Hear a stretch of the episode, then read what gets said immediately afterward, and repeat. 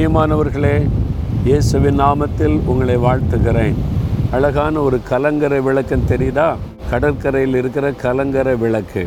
அது வந்து நாங்கள் வரும்போது விடிய காலம் வந்துட்டோம் இருட்டோடு அது அப்படியே சுற்றி லைட் அடிக்கிறதெல்லாம் நாங்கள் பார்த்தோம்.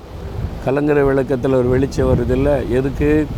கடலில் கப்பல் போகும்போது திடீர்னு அவங்களுக்கு திசையே தெரியலன்னா இந்த கலங்கரை விளக்கை பார்க்கும்போது இது ஒரு கரை.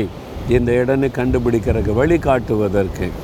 அதே மாதிரி தான் இந்த உலகமாகிய கடலில் துன்பங்கள் துயரங்கள் கவலைகள் கண்ணீர்கள் வேதனைகள் மன சோர்வுகள் என்ன செய்கிறதுன்னு தெரியாமல் கலங்கும்போது இந்த வேத வசனம் நமக்கு கலங்கரை விளக்காக இருக்குது. வெளிச்சம் காட்டுகிறது. நீ பயப்படாத இதான் வழி இப்படி தான் போகணும் அப்படின்னு திசை தெரியாமல் தடுமாறும் போது நமக்கு வழியை காண்பிக்கிற ஒரு கலங்கரை விளக்காக வேத வசனம் இருக்கிறது. அதனால தான் இந்த வசனத்தை கொண்டு தான் ஆண்டவர் பேசுகிறார். அதனால தான் தினமும் இந்த வசனத்தை வாசித்து தியானித்து ஜெபிக்கணும் சரியா? இன்றைக்கு ஒரு என்ன அவசரம் எனக்கு ஆண்டவர் வச்சுருக்கிறாரு அப்படின்னு நினைக்கிறீங்களா? ஏசாயா நாற்பதாம் அதிகாரம் இருபத்தி ஒன்பதாவது வசனம்.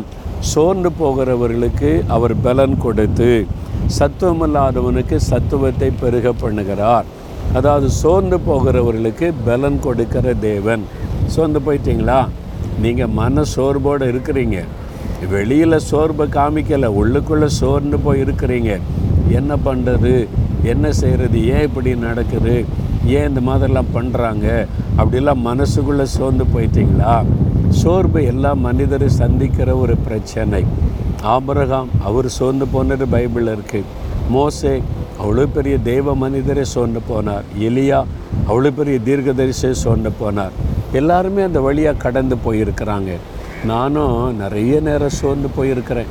என் வாழ்க்கையில் ஊழிய பாதையில் போதும் ஆண்டவர் இனிமேல் ஊழியம் செய்தெல்லாம் போதும். அந்த அளவுக்கு நான் சொல்கிற அளவுக்கு சோர்ந்து போன சமையெல்லாம் என் வாழ்க்கையில் வந்திருக்குது.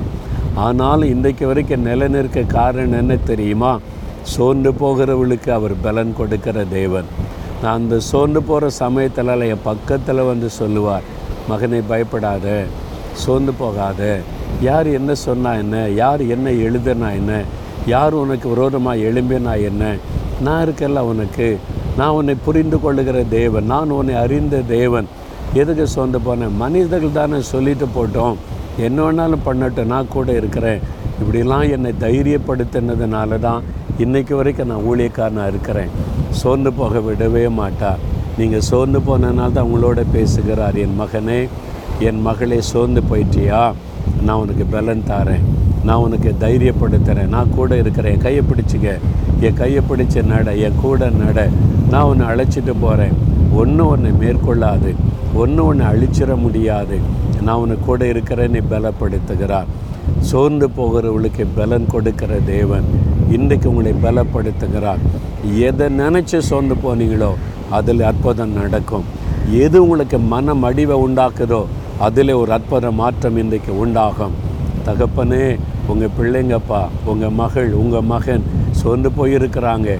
இன்றைக்கு அவங்கள தைரியப்படுத்தி பலப்படுத்துங்க.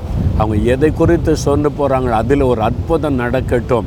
மாற்றம் வரட்டும். இன்றைக்கு அவளை மகிழ பண்ணும். இயேசு கிறிஸ்துவின் நாமத்தில் ஜெபிக்கிறேன். ஆமேன் ஆமேன்.